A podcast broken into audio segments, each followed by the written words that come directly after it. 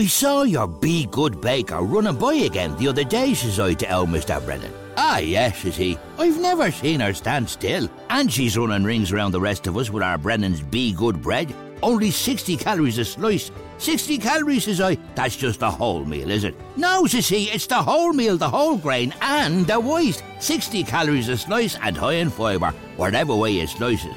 That's why anything baked is better with Brennan's. Today's bread today. Are you feeling lucky this St. Patrick's Day? Easy Living Furniture has a pot of gold waiting for you with absolutely everything reduced across sofa, dining, bedroom, mattress, and accessories. Get the three seater dark grey Harper sofa for only 459, donut 240 centimetre dining table for only 289, and much more. Don't miss out on these lucky savings at Easy Living Furniture. Find your local store online at easylivingfurniture.ie. Today on the Indo Daily, the new claims being made by Molly Martens in her retrial. Douglas Kingsbury, who is the lawyer for Molly Martens, he set out quite plainly that she believed that Jason Corbett had killed his first wife, Mags, in November 2006. The retrial of Molly and Tom Martens for the brutal killing of Jason Corbett has seen their defence put forward dramatic evidence against the deceased Irishman. Sometimes in court, what's not said is almost more important than what is said. What Mr. Kingsbury did not say was that Margaret Corbett wasn't just with her husband when she got the asthma attack, she was actually with her sister as well. Molly's mother says she had code words for the children to alert her to trouble at home. And the defence has introduced interviews with Jason's children saying their father was abusive, which the kids have since recanted. The Dragonfly House interviews were not introduced in the original 2017 trial. The then judge, David Lee, ruled that both statements had been recanted by the children within days of them travelling back to Ireland in August 2015. I'm Fionn Sheahan, and today on the Indo Daily, I'm joined by Ralph Riegel, Southern correspondent with the Irish Independent, to get the latest updates from the North Carolina courthouse.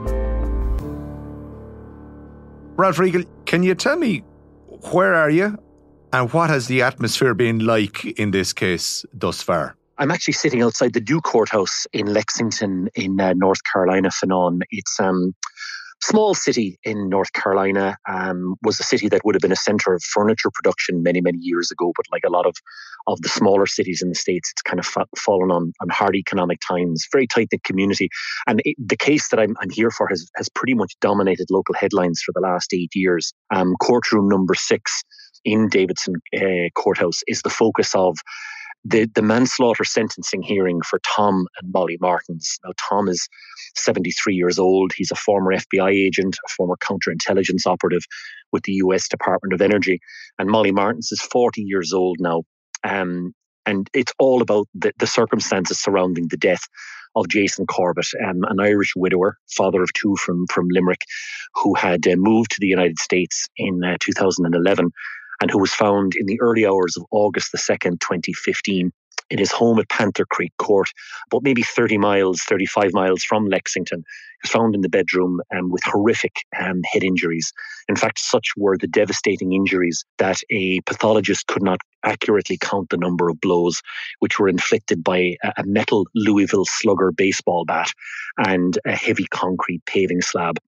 Now, Tom and Molly Martens, Tom would have been Jason Corbett's father in law, um, Molly Martens was his second wife. She had met Mr. Corbett when she had travelled to Ireland to work as a nanny for his two children following the death of his first wife, Margaret or Mags, in November um, 2006. They both admitted that they had inflicted the fatal injuries on Mr. Corbett.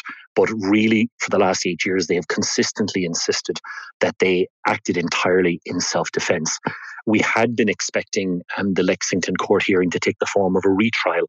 Um, Fionnán, uh, both the father and daughter were convicted following a five week trial in July and August 2017 of the second degree murder of Mr. Corbett, and they were given 20 to 25 year prison sentences.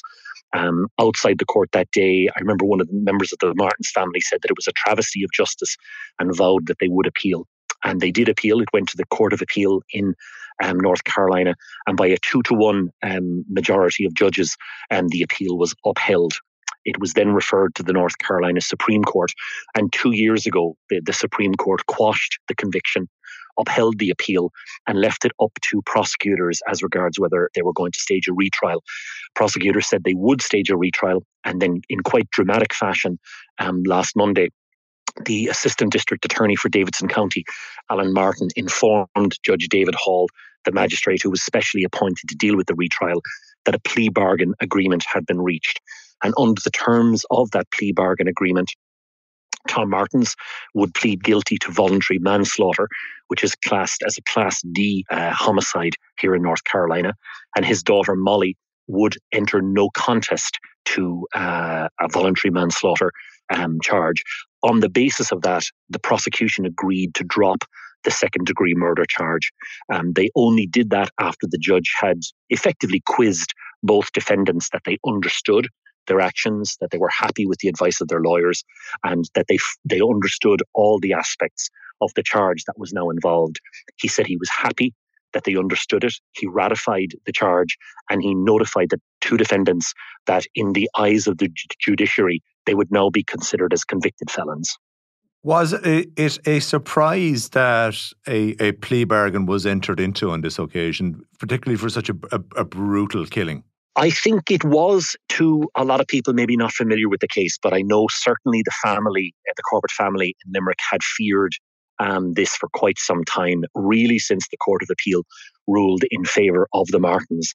They were very worried that a retrial was always going to be a long shot for a number of different reasons. Fionnán, um, first of all, uh, the original trial lasted for five weeks. Um, a retrial, which would have had substantial numbers of new witnesses, was expected to last anywhere between seven and eight weeks. And that's something that's always viewed as a bit of a logistical challenge um, in a lot of US states. Secondly, North Carolina, like a lot of other states, is struggling to deal with a major backlog of murder trials, particularly uh, because of the impact, ongoing impact of the COVID 19 pandemic. And there's a significant amount of homicides in North Carolina particularly gun crime. So having a case that would take up seven or possibly even eight weeks of um, judicial sessions was always seen as a bit of a challenge. And I think the concern amongst the family always was that prosecutors would just find it um, easier and more acceptable for them if there was going to be a plea bargain agreement. And that's exactly what the Martens got in the end. Tom Martens has pleaded guilty to voluntary manslaughter. Molly Martens, no contest to voluntary uh, manslaughter. So, what kind of sentences are the prosecutors seeking here? Essentially what we're dealing with here is a sentencing hearing. In situations of extraordinary extenuating circumstances, a person can actually walk away from a voluntary manslaughter conviction with probation, but they have to be extraordinary mitigating circumstances. At the other end of the scale, if someone with a very serious um, history of, of violence and criminal convictions uh, is convicted of voluntary manslaughter, they can actually face potentially up to 17 years. Now, the judge made the point quite clearly that that type of sentence is not involved in his considerations because Tom and Molly Martens, of course, have no previous um, serious criminal convictions. So, what we're really talking about is a sentence that's going to fall somewhere between two or three years and up to potentially nine years. Now, what's also very relevant and pertinent about this is that if the judge finds that the sentence is at the lower end of the scale, as the, the, mar- the lawyers for both Tom and Molly Martens are arguing, and he imposes a sentence of anywhere less than three and a half years, they will both walk free from custody because, of course, both Tom and Molly have already served three and a half years in prison on the basis of their 2017 convictions uh, for second degree murder, which was for 20 to 25 years.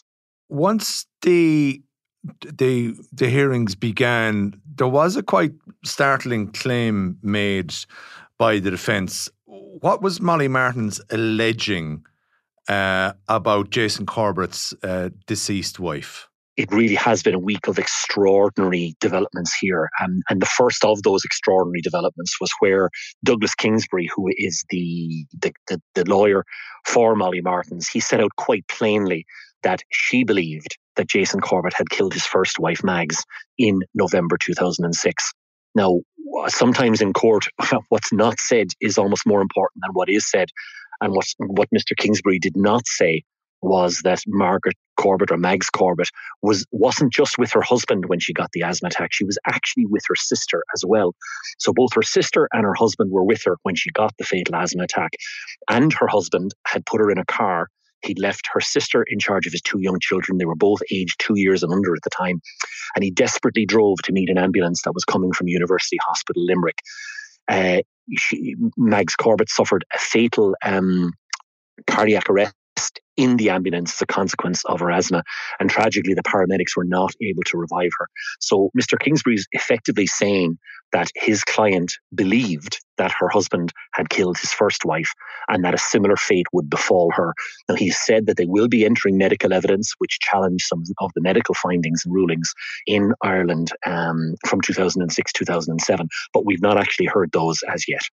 Now, we've also had disputed interviews, which did not form part of, of the, the first trial, but are coming into play now. What was said during those uh, those interviews, and and what's the what is being said about them now? Yeah, you could you could have heard a pin drop yesterday in uh, courtroom number six in the courthouse when those interviews from Dragonfly House uh, were were played on video screens. And just to explain, Dragonfly House is a social services agency um, here in North Carolina, particularly in Davidson County. And they were assigned to talk to Jack and Sarah in the days after the death of their father on August the 2nd, 2015. And there's a couple of interesting points to make. Firstly, Jack and Sarah were given to the custody of Molly Martens and her family immediately after um, the fatal incident. So, for four days between August the 2nd and August the 6th, Jack and Sarah, who were then aged eight and 10 years, were in the sole custody of Molly Martens. And secondly, I think it's worth noting that the interviews were conducted by um, Dragonfly House literally hours before both children were due to attend the memorial service uh, for their father in North Carolina. And that was a memorial service where both children had said in the Dragonfly House interviews that Molly Martens had told them that their Irish relatives could try and take them and bring them back uh, to Ireland. So that's the background to it. But both interviews were extraordinary. The Dragonfly House interviews were not introduced in the original 2017 trial.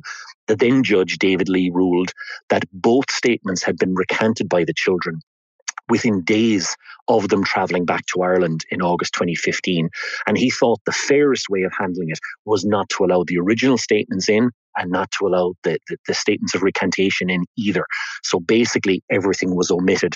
However, as part of their appeal to first the North Carolina Court of Appeal and latterly to the North Carolina Supreme Court, lawyers for Tom and Molly Martens argued that by not being allowed to introduce those Dragonfly House statements, and particularly how they dealt with allegations of domestic abuse within the Corbett family home here in North Carolina.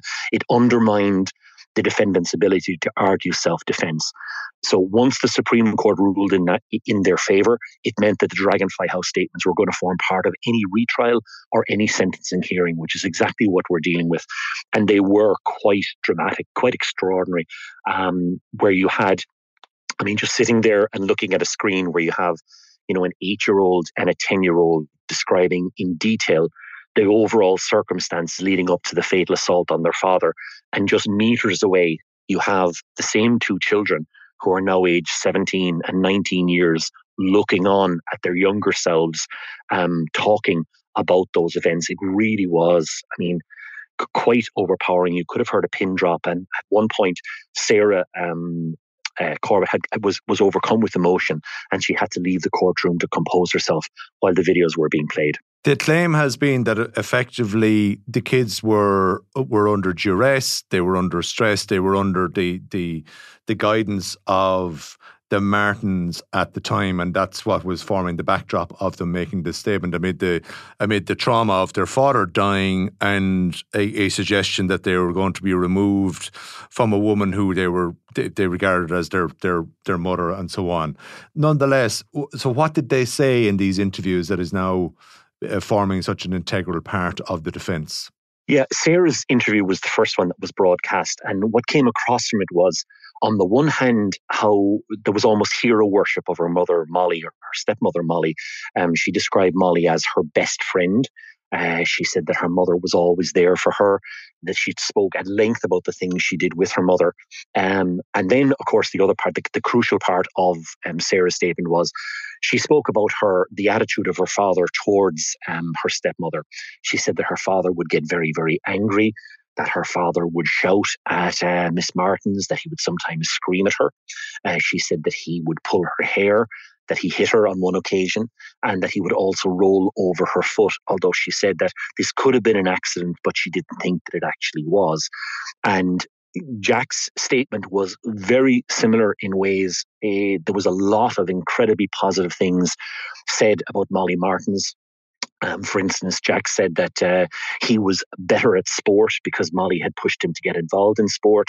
He was even smarter because of Molly, because she had got him involved in the Battle of the Books and various other types of school things. Um, he said that it was probably one of the most po- poignant things that Jack said was that he spoke about the relationship between his father and his stepmother, and he said that it was it was a troubled relationship. It wasn't very happy. That there was a lot of anger and there was a lot of shouting and screaming. He said on one occasion his father was trying to check his mother's phone. Uh, there was a lot of pushing and shoving, and eventually his mother ended up being shoved to the floor um, by his father. He said that he also saw his father hit um, Miss Martens. He said that at times Miss Martens would be screaming at Jason Corbett and that she would then end up curled up in a fetal position under the bed covers, crying and screaming. There was also a detail provided about Molly Martin's mother basically telling the kids that if, if trouble was breaking out at home, that they could ring her. And that was first signaled again in one of the statements that didn't form part of the original 2017 hearing. We heard about a detective's interview with Sharon Martens. And just to explain, the night of the fatal assault, uh, Jason was there, Molly was there. His two children were asleep in bedrooms upstairs. But Tom and Mar- Tom Martens and his wife Sharon Martens were in a downstairs basement guest room. And Sharon Martin spoke to this detective about waking up hearing screaming in the middle of the night. She said that she believed that there was um, verbal abuse taking place um, between Mr. Corbett and her daughter, but she didn't see any physical abuse, but she feared that there was. And she spoke about how she was so concerned that she had given special code words to the two children. She had written her mobile phone number underneath a wooden doll, uh, like a Matryoshka or Babushka doll, those, those Russian dolls that one fits into the other. And they were in a nest of dolls in a spare bedroom. The number was written in black marker on underneath the doll. And Jack was given the code word Galaxy, and Sarah was given the code word Peacock. And if the children were worried or if there was an emergency or something wrong, they were to ring that number they were to use the code word and then hang up. And Miss Martin, Mrs. Martin said that she would then realize there was something wrong. She would ring the police so that the children didn't have to. Now, as an aside, one interesting thing about Mrs. Martin is that the prosecution pointed out she couldn't be compelled to give evidence in the original 2017 hearing because she couldn't be forced to give evidence against her own husband. But the prosecution made the point that for someone that was so concerned about violence and physical violence in her daughter's home, that when she would be awoken to hear the sounds of her daughter screaming, her husband to leave the bedroom armed with a baseball bat, not to return. They said they found it extraordinary that, according to Mrs. Martens, she then fell back to sleep. But in terms of the children, what is interesting is that both Jack and Sarah confirmed the story about the special code word, that they had practiced this code word. They had never had the opportunity or the chance to use it. But yes, Jack had the code word galaxy, and Sarah said she had the code word peacock. Is there any chance that Jack and Sarah could be called upon as witnesses to provide testimony as part of this hearing? We understand that in terms of live testimony, no, that that's not going to happen. We, we do know that we've already heard the video evidence from Jack and Sarah from August the 6th, 2015, from Dragonfly House. The statements recanting those interviews, which were made to a solicitor in Ireland, Those statements have been given to Judge Hall. We still don't know whether those statements will be read out in their entirety in the court or whether they will simply be summarized by the prosecution. But and, and we do also know that there were statements given by Jack and Sarah in 2021 to Davidson County police um, officers those statements have again been submitted, but we don't know if they're going to be read out or summarized. But we don't believe there's any indication at this stage that the two children will be called to give actual live testimony. And then turning to, to Tom Martens, eh, he had firm views on the relationship between um, Molly and Jason. Yeah, very much so. I mean, the first trial heard a lot of detail about this that he didn't like Jason Corbett. He actually considered him beneath his daughter's standards um, which in, in ways is ironic because that didn't stop Tom Martin Martens accepting, I think it was almost $40,000 from Jason Corbett to pay for the wedding, or it didn't stop him going to visit the house. And many times when, when Jason would organize hospitality, at one point he even spoke to um, one of his workmates and said that he hated his Irish son in law. Now, he didn't use those type of words when he was talking to the police officers in his original interview, but he certainly made it clear that he didn't like his uh, Irish son in law, that if Jason ever visited his home in Knoxville in Tennessee, he would find an excuse to go down to the basement to stay away from him. Or if he knew he was coming, he would organize that he would go and play golf so as not to be around him.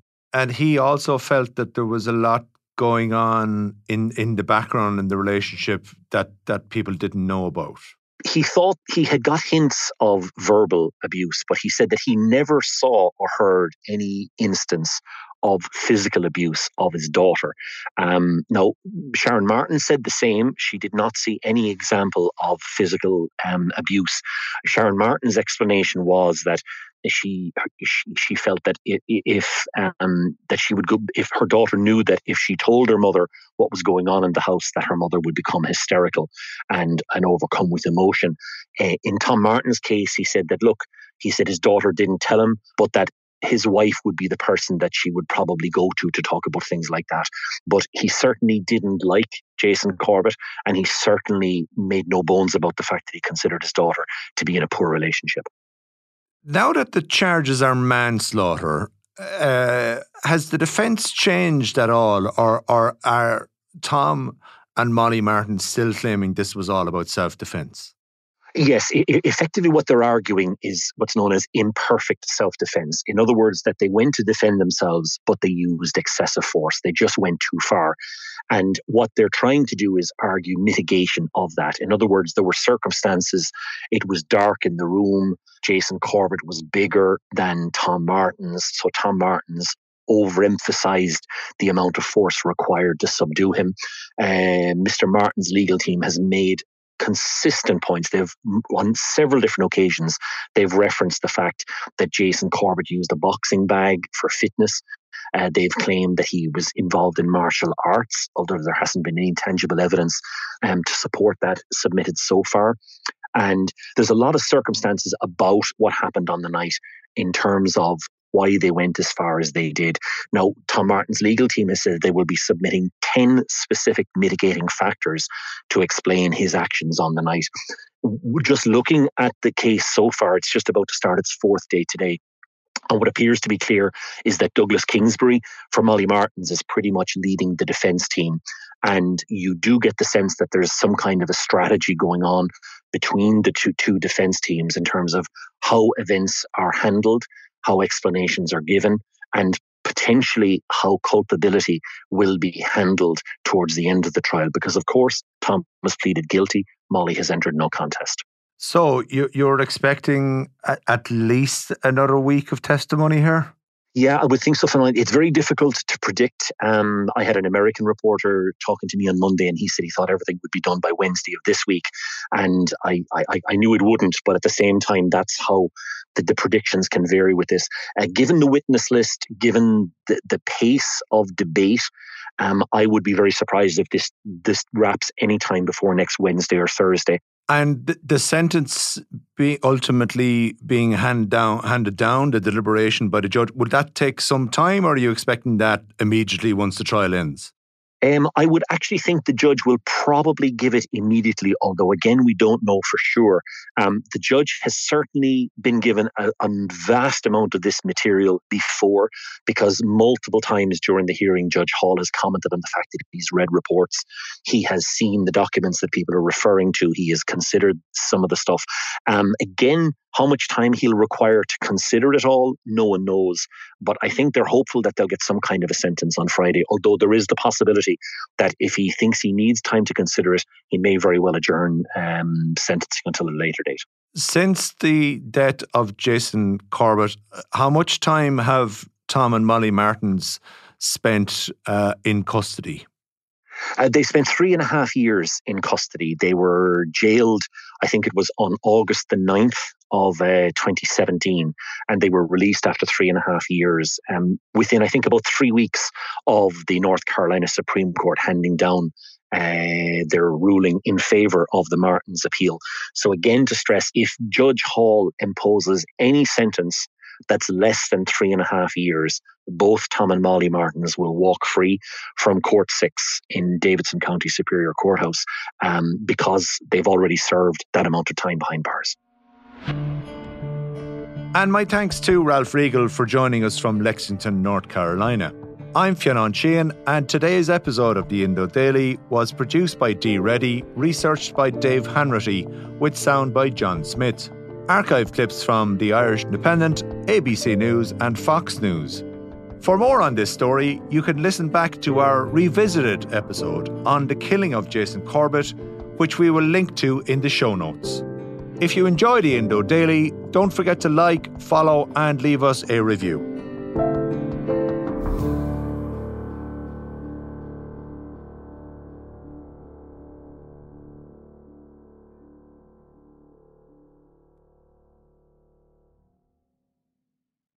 On then. What are we watching? Oh, what about. Uh... And the, uh, with Sky Stream, the new way to get Sky without a dish. Stream unmissable Sky exclusives like True Detective and Netflix shows like The Gentleman, all in one place. For just 25 euro a month for 12 months. Search Sky Stream today. New customers only, 12 month minimum term requires broadband. Further terms apply.